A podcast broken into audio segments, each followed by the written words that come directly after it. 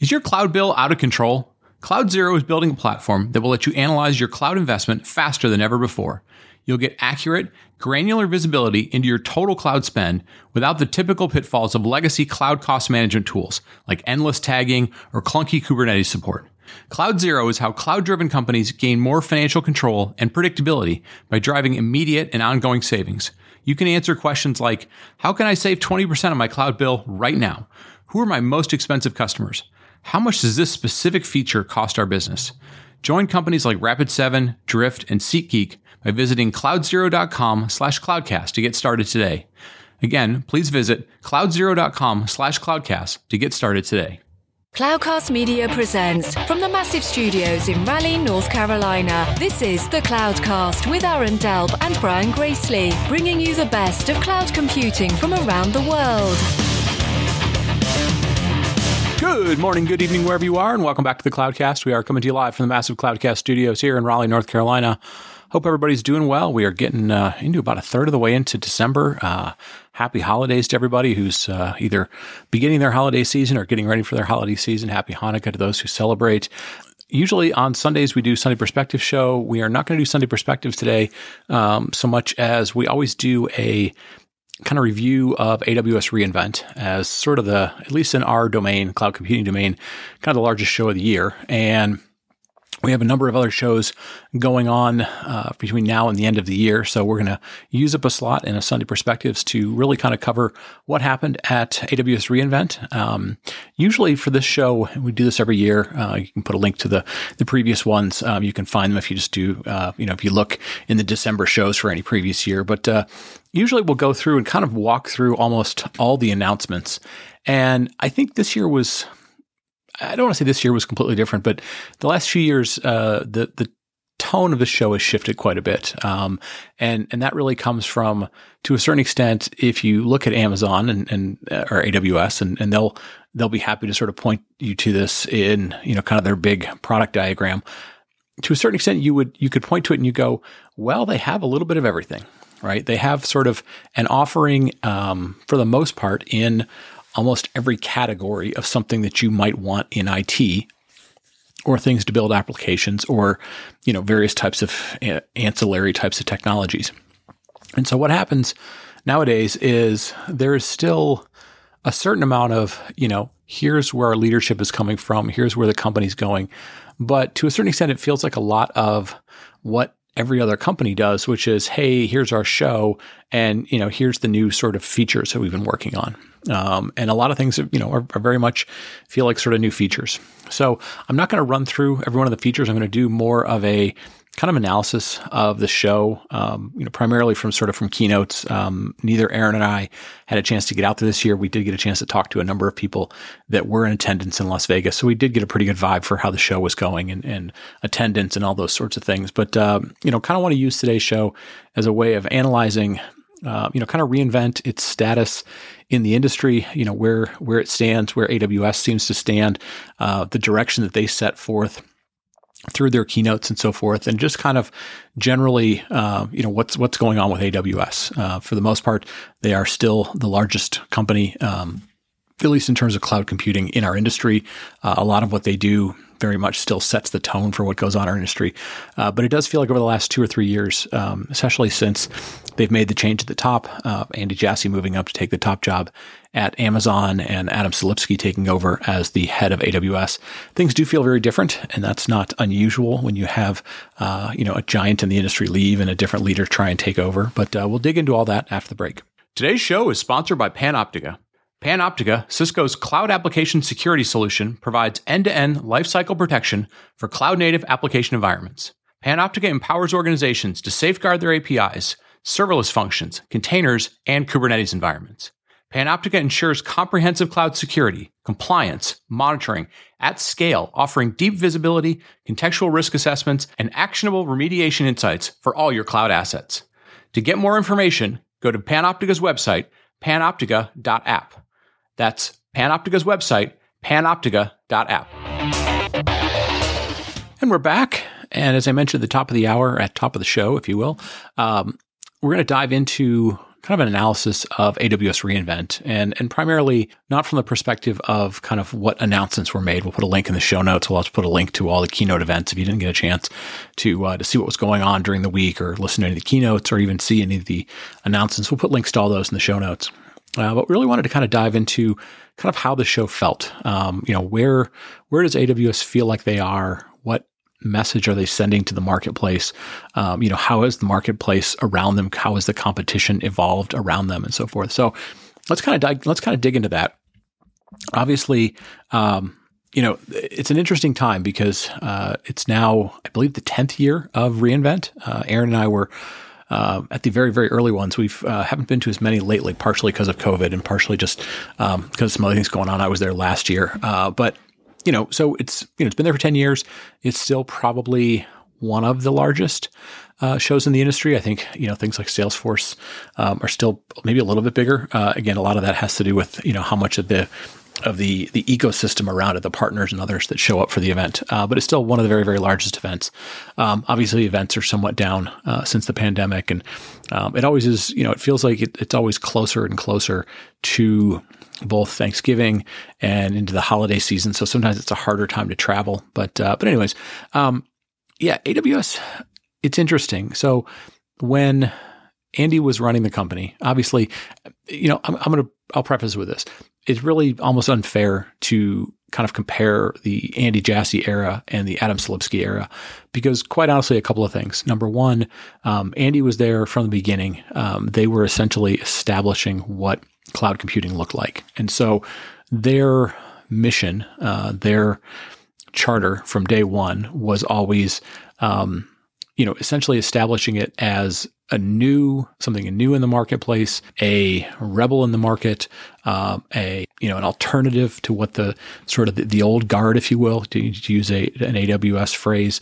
Um, so everything they were doing felt very new, and you know, so there was a there was a buzz around that. Um, they had a considerable head start, um, maybe not necessarily financially versus uh, Azure and Google, uh, but they you know they executed. They executed like crazy. Um, they did an incredible job establishing a you know what was or what is uh, sort of the standard for cloud computing in the market. Um, they established a leadership position. They built an incredibly efficient business. Uh, their you know their their revenue numbers were were tremendous. Their market um, their uh, margin numbers were incredibly good. So every time every time we would get Andy once a year, uh, you know it was it was always about kind of two things. One, what was new? What new segment of the market had they gone and, and attacked? And then how had they done it in a completely new way? Right. So it very much felt like, oh, okay, they're going after databases, but they're doing databases in a very different way. Right. Oh, they're going after, you know, the way that, um, you know, for example, uh, when serverless came out, you know, we're going after, you know, how to build applications and how to measure it and how it costs in a completely different way you know, all those types of things were, were really, really different. Andy did, as, as we've mentioned the show, and I'll put links in the show notes, you know, Andy and, and the team did an incredible job. And then when the opportunity for him to move on came, uh, you know, it was, it was an interesting transition because not only was he moving up into a bigger chair, uh, you know, into maybe the, the greatest business leader of all time in terms of Jeff Bezos, or at least in the top five or so. Uh, so it was, you know, it was weird to see him sort of leave. Right, he's really no longer has a presence around AWS. I'm sure. I'm sure he does. You know, in the day to day life of it, but for key, for for reinvent, he really isn't there. And when the, he left, we not only had uh, you know a change of leadership, but we also had the pandemic all of a sudden. The big change there was you know, a couple of things. One, anytime you follow one of the greatest leaders of all time, incredibly difficult. Uh, it doesn't matter who you are.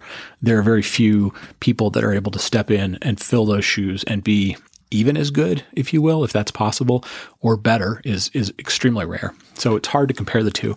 The second was by the time that um, Adam Selipsky took over, the role of AWS was completely different than it had been, you know, the previous seven, eight years, or however long Andy was there. Uh, maybe it was ten years, I forget you know, 12 years because, you know, they had become not the leading revenue generator at Amazon, but the leading profit center of, of Amazon. And so, you know, you, you move from the person or the group who can take a lot of risk, can be you know, challenging to the status quo, can, uh, you know, attempt things that might seem crazy but are long bets, uh, to the group that, you know, it seems like, um, number one, they are, you know, part of what's expected to be a very stable fabric because a lot of companies depend on them. And number two, you know, they're expected to be essentially the cash cow for Amazon to a certain extent, or at least the the revenue, you know, the the the margin cow for that. And those types of things force you to run the business differently than you would if you were in a um, you know, an innovator's position, a challenger position. And so it is very difficult to compare the two. I'll, I'll say that up front. But the second thing is, it does feel like to a certain extent, Amazon for a long time was building, you know, they were all about builders and they were all about, we are going to give you as many, um, as, as Brandon Whichard likes to say, primitives. Um, I'll say building blocks. A lot of people think of them as like services, but they wanted to give you sort of all of the tools, all of the, the Lego pieces, if you will, to go build whatever you want. That was their approach to things, right? They were not going to be for the most part, in the sort of systems and solutions business. They were in the, you know, they're, as they talk about all the time, they're in the business of, of builders, right? And so they did a tremendous job of, of building out this toolbox of, of things for builders. And it does feel to a certain extent like, I don't want to say they've, they've reached the end of, of what they can put out there for people because there's still, you know, interesting sort of nuances. But it does feel like almost all of the, the things that somebody would need, at least the foundational, fundamental things, at least in terms of building blocks, um, are there. And and the shows these days feel very much like, okay, we're getting incremental features. We're getting incremental features of database, incremental features of storage, incremental features of uh, you know, SageMaker or or whatever else it might be. And those are fine. And and that's that's how most technology companies eventually evolve into is you're not doing a lot of brand new stuff. You are you know trying to monetize the installed base that you have. You're trying to expand it sort of in adjacent ways. And a lot of what you're doing uh, is you are just incrementally you know improving the things that you have. And so that that's sort of the first thing that feels different about aws is it doesn't feel as much like people are sitting there waiting with bated breath to go what's next, right? What new frontier are they really going to to conquer? Because in a lot of cases, again, the, the pieces are there. The second piece of it is, um, you know, the level of, of sort of confidence that they have feels different. Uh, you know, and again, this is, you know, this this may simply just come from um, the way that Andy presents, from the way that Adams presents, right? Andy was a much more confident guy. I mean, he sort of commanded the room and you know, he gave off a vibe that was, I want to let you know that I'm the smartest guy in the room. And we are doing things that nobody else thought was possible, and we're not afraid to do those things. And Adam very much gives off a different vibe. He very much gives off a, um, I am doing a quarterly QBR for you, and I'm going to walk through all the new things we have, and we're going to touch every single bullet point on every single every single slide, and you know we're going to say all the right words. We're going to you know, talk about how we're growing and how everything's day one and all those sort of things. But, you know, it gives off a different vibe. It's just, and again, it may entirely be personality based, and that's fine. and that shouldn't be something that is sort of a, you know, a knock against him. Now, the second thing that was very different is, you know, and, and people have had different opinions on this, but in essence, the, the kind of general, perspective from the marketplace is that if you were to rank the cloud providers today, you would typically say AWS is number one, Azure's number two, Google's number three. Um, usually, maybe Google in some cases is four, and something like Alibaba or Oracle or something might be third. But that's generally the the feel of like, hey, if you're sort of picking out the who's winning, right, by any measure, number of customers, revenue, you know, breadth of cloud services, whatever. That would be how it would lay out. But if we look at the sort of new era that we're moving into, in which AI is very likely going to play a very large role, and you know different dynamics will play a very large role in cloud. Um, you know, I think as of November or December 2023, people would probably say, well, Microsoft is number one, maybe Google is number two, and AWS is number three. And here's why, right? Uh, to a certain extent, AWS was sort of the last to sort of make a bunch of big announcements and sort of lay out a broad strategy. So there was a certain amount of sort of, you know, you, just, you were late to announce it in a certain way. Uh, to a certain extent, Microsoft appears to be aligned to the company, at least from a partnership perspective and a partial ownership perspective, uh, in OpenAI that appears to be leading in terms of technology. Right. And, and this is a hard thing to sort of gauge because there's a lot going on. There's a lot of different things. But but for the most part, most people tend to sort of say, well, OpenAI has the most concentration of smart people. Uh, they've sort of come the furthest along with GPT-4 and uh, you know the things that they're working on, and and even just some of the new applications that they've come out with in terms of like uh, you know ChatGPT, obviously, and some other stuff. Um, Google, obviously, number two. Um, you, maybe you could argue behind the scenes they're number one. I don't know. They're the one that, for the most part, owns the the most um, in terms of like they own their own stuff. They kind of control their own destiny. Uh, obviously, they've been doing AI uh, and and had teams working on AI for probably longer than anybody. Uh, with the amount of money that they have behind things, um, but obviously you know, they struggle from the perspective of, of bringing that to market in terms of cloud computing, maybe not necessarily in terms of other things that they'll, they'll impact.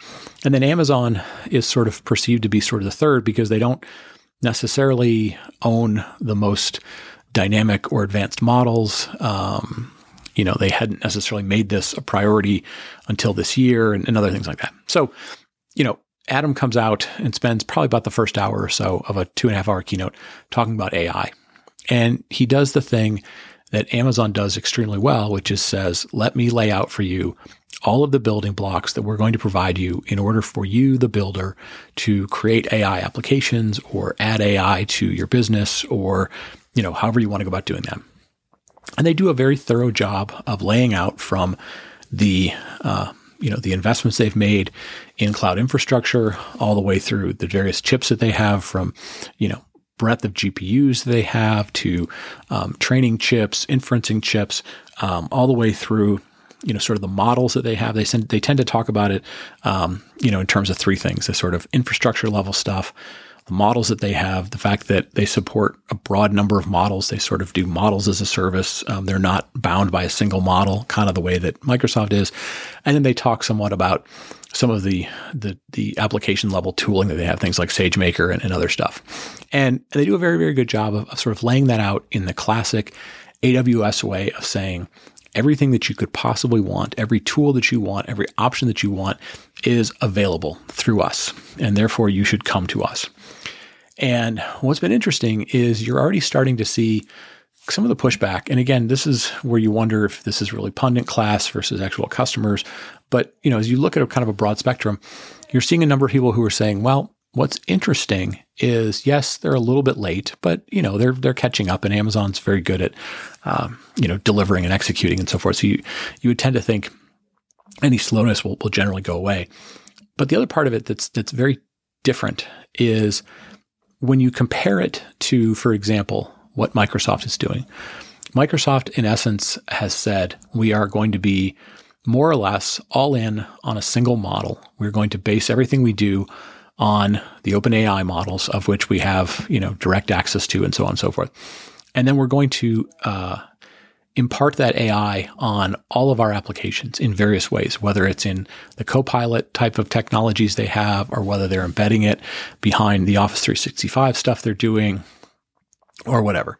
Um, but but their approach to it is you shouldn't necessarily want to be in the business of being a builder of AI things. What you should be doing is really kind of customizing those for your business, but a lot of the things should just be there for you, right? So they've very much taken the approach of kind of the, the Microsoft altogether, somewhat simplified for you.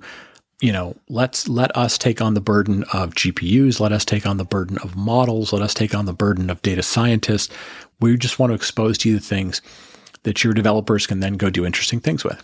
And it's a very interesting contrast because as we look at kind of where the earliest, earliest adopters are kind of leaning, they do tend to be leaning uh, more towards the Microsoft approach and to a certain extent the, the Google approach, which, you know, gets you into some, some pretty deep, um, you know, data science sort of stuff. Whereas the Amazon approach is kind of stuck in the middle. and and that's a weird place for Amazon to be. Um, Amazon typically is sort of setting the tone for the tools you should use, where you should use them, the price point at which you should use them. Um, and they don't really seem to have any of those advantages right now. Right. So they have somewhat of an advantage of if all your data is in AWS, then you probably can take advantage of stuff. But it seems like they just assume that the way that people built cloud up until AI came along is the way that people will bring, you know, and, and add AI into their environments. And Eh, you know, it's an interesting perspective. If, if you, if you go back and look, and I'll try and find some links in the show notes, it's a little bit like what Microsoft did when Apple first came out with the phone, with the iPhone, and they sort of bemoaned it and said, no, that's not how people are going to want to use a computing device. It, it's going to look like the way that we do computing, right? With, you know, laptops and Office and all these sort of integrated, you know, different types of things. And Microsoft sort of came along and said, no, we're going to, we're to do it, or Apple came along and said, we're going to do it very, very differently. And that was kind of the position that AWS was in before. It feels like things have sort of flipped with, with AWS again, thinking the previous way of doing it in lots and lots of building blocks is how people want to do AI. And again, we are early, early, early days in this stuff, right? We don't necessarily know what the most dominant patterns are.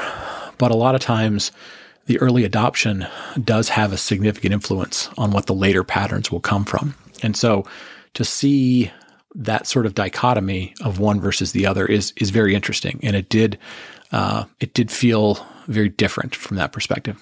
Okay, so that was kind of the AI strategy, and, and we'll put links in the show notes to it. The next piece that was very interesting was to watch uh, NVIDIA come out on stage and talk about you know what they were doing with AWS and. This wasn't unique.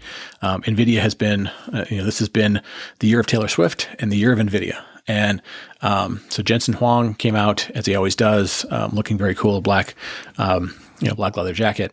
Uh, and he basically just dominated the show for about 10 minutes talking about all the things that NVIDIA was doing and that they were going to bring the NVIDIA uh, DGX cloud to AWS.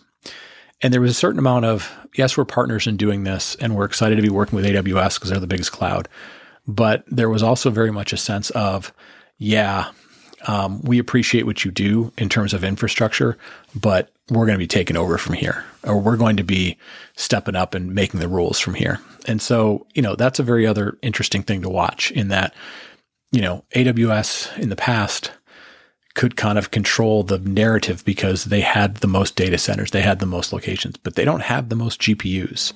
Um, they don't dictate what data center architectures look like for GPU clouds and so forth. And it was very interesting to watch NVIDIA sort of come out and say, we're excited to partner with AWS and all of AWS's customers, but they weren't afraid, uh, as other partners have looked in the past, to come out and say that, hey, we're just going to sort of be, you know, pledge fealty to AWS. They sort of came out and said, we are, you know, we are here to partner with you, but we're going to make the rules. And we are in a very, very strong position to do that. So that was a really, really, really interesting thing. And then the third thing that was interesting from an AI perspective, uh, obviously a week or two before um, reInvent happened, kind of all the stuff that happened with OpenAI. Uh, we're actually going to cover. We're going to have a show about that coming up in a, about a week or so, kind of diving into all the befores and afters and what happened and what it meant and all that stuff. Uh, but AWS sort of made it clear, like, okay, we're not really in the driver's seat for OpenAI. That seems to be a Microsoft thing, and maybe maybe that'll work out, and maybe it'll have some bumps, but whatever. We're going to kind of bet more on Anthropic. Uh, but you know, we're also going to hedge our bets with a whole bunch of different models. But they they kind of wanted to come out and and give a vibe like, hey, Anthropic is our OpenAI. And the Anthropic guys are ex OpenAI. So they're just really smart, just like them as well. And and they did a very smart thing. They said, well, we are going to uh, we are going to make it very clear to people that our focus is on safety, is on security, is on sort of you know things that can be used for business. And the Anthropic guys made that you know kind of clear in their in their talk. So you know I think that was a very very smart move from the perspective of if you have doubt about what may perceive to be the, the leading technology space in this in terms of OpenAI we think we have a pretty darn good alternative from the same type of people who, you know, are focused in the same area, have the same smarts, have the same experience, but are trying to do it in a way that hopefully is more to your liking in terms of security, in terms of, you know, uh, controlling risk and bias and all those sort of things. So that piece was was very smart, but again, it was the partner Anthropic basically setting the tone for that conversation, not AWS sort of saying, we're making the rules, but we're really happy to have this partner here. So again, second sort of partner that came along and from an AI strategy perspective, essentially was telling, you know, was not dictating, but but kind of you know, leaning on where AWS was going. So again, that very, very different. Um, from from the rest of it, you know, a lot of interesting announcements, as there always are interesting announcements. There's always really interesting technology. Don't ever want to downplay, you know, how good the AWS team could be. Uh, a couple of them that jumped out. Um, as Microsoft has Copilot as their sort of moniker for all sorts of AI assistance, um, AWS is using the moniker moniker Q. So Q is their sort of way of bringing AI assistance to a lot of things, whether it's sort of documentation and interacting with how do I do architecture stuff to their sort of co-pilot for developer type of uh, type of things. We're going to see Q uh, involved with other stuff. We'll see it with their call center product and so forth. So so that was that was interesting um, in terms of that. Uh, was very interesting to already start to see some articles come out that Q is potentially leaking internal information uh, about how AWS operates um, through its its interface. So again, like like every one of these big LLMs, um, we are going to see lots and lots of stuff about you know unintended unintended consequences, and some will just be novel, and others might be concerning. Um, but it will be very interesting to watch how not only the, the companies like an AWS responds and reacts to this, but how do end customers, uh, you know, deal with this? You know, do we go through a period of time of two or three or four or five years where we have essentially shadow AI happening, like we had shadow IT, or you know, does this sort of hallucination, bad information, bias things just sort of get worked out. We all learn to sort of work through it. So that's going to be very, very interesting. Uh, another thing that was very interesting, they announced something called Cost Optimization Hub, which, um, you know, we've seen Amazon have cost things before where they would sort of show your, your bill. It was interesting that uh, they are actively kind of trying to be in this space. And this is a weird space to be because on one hand, Amazon obviously wants you to spend as much money as possible. Um, there's probably tons of things they could do to, to, to actively reduce your costs that they don't necessarily do.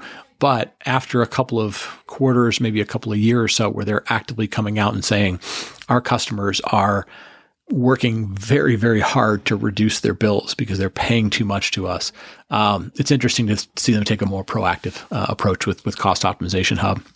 Uh, we did see a next generation of Graviton come along. Graviton 4 is out. Um, so they are pushing that very, very hard uh, for new workloads. It's a, you know, from everything we've seen, uh, continues to be a great platform 20, 30, 40% cost savings over, uh, you know, x86 based CPUs. So if you can adapt your applications, um, we're seeing more and more people that are, you know, having interesting results and use cases there.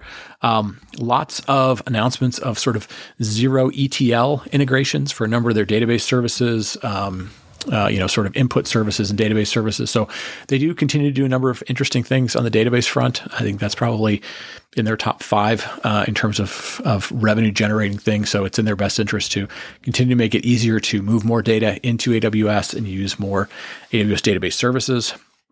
Um, a couple of other things uh, that jumped out at me that you know, and again, I, am not trying to go through kind of all of the announcements, but just a couple of them that jumped out at me uh, Aurora Limitless database. Um, so they continue to push the edges of you know what it means to take a sort of standard SQL database and continue to push it in new ways so that you don't have to think about sharding, you don't have to think about um, you know CPU limits and memory limits and I/O limits and other types of things like that. So um, again, th- that's an area where it's it's really interesting to see them continue to push. Um, you know, Aurora when it first came out, very interesting. Then it kind of went into the you know periodic small updates phase.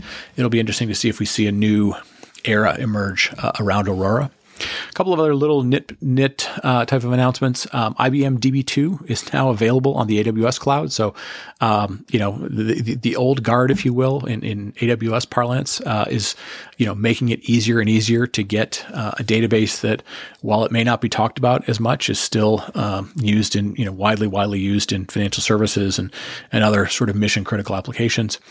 And then finally, uh, they announced something right at the very very end, which you're never sure if this is a big deal, if it's just an Amazon kind of service that maybe will become a real service, or if this is a Jeff Bezos, uh, you know, project, whatever it might be, uh, Project Kuiper. Um, and this this one's sort of interesting because it's essentially um, a satellite internet service. So very much like Starlink that uh, Elon Musk's company has. Um, very curious if this is something that I would guess Amazon, the company, has been using as they do logistics all over the place. Um, you know, oftentimes they make these last announcements of the day, um, and they are things that you look at and you go, "Yeah, I'm sure Amazon's been using that for many years, and they're now making it available." Um, it is interesting in the context of kind of some of the craziness that's going on if you follow Elon Musk at all and Twitter and so forth.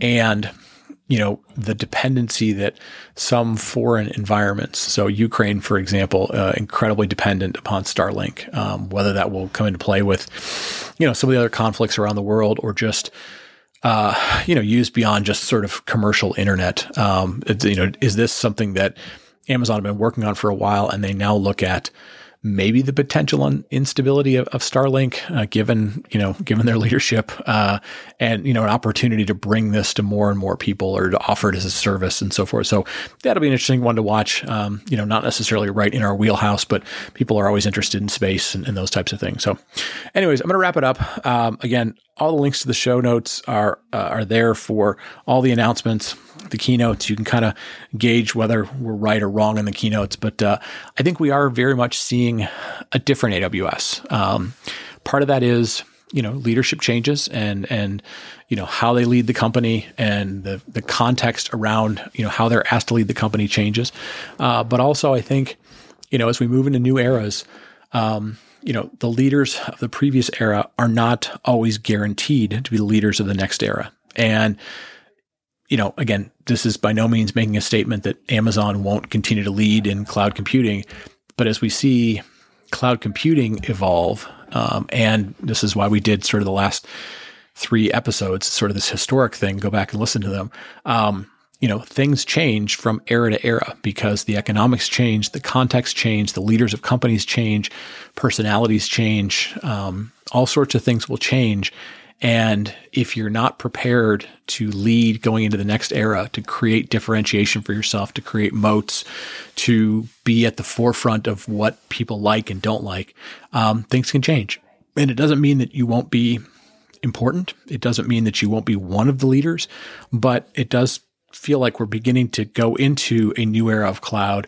And it is interesting to sort of watch how Amazon presents themselves as these changes are taking place. So again, you know, read into it what you will. Um, you know, this is just us sort of doing an analysis based on what we saw, what they presented to the world, um, and how that's compared in the past. So, anyways, hope you're all doing well. Hope you're having, um, you know, a good Q4, good December uh, as you prepare for the holidays. I know there's there's lots going on. Hope you get a chance spend time with family, uh, get away from work a little bit, listen to some podcasts, tell a friend about a podcast. You know, thank you all uh, for the time today. Thank you all for listening uh, throughout the year. Thank you all for telling a friend, helping us grow the show, helping us um, you know have feedback on the show. We've got uh, I think four or five more shows left. Uh, we're going to go all the way up. I think we have a show just before Christmas, and then we'll do a show right afterwards, and then I think we take a, a, a show or so off around the new year. So uh, a number of really good shows coming up, a couple of really good guests, as well as uh, mailbag from the year, um, some year end shows. Uh, we got a couple of interesting guests joining us. So stick around, tell a friend, um, settle in if you've got some long car rides or you've got some travel coming up. We should have plenty of a very good podcasts for you to, to be listening to and to keep you interested and entertained uh, from here to the end of the year. So thanks for listening. We'll talk to you next week. Thank you for listening to the Cloudcast. Please visit thecloudcast.net to find more shows, show notes, videos, and everything social media.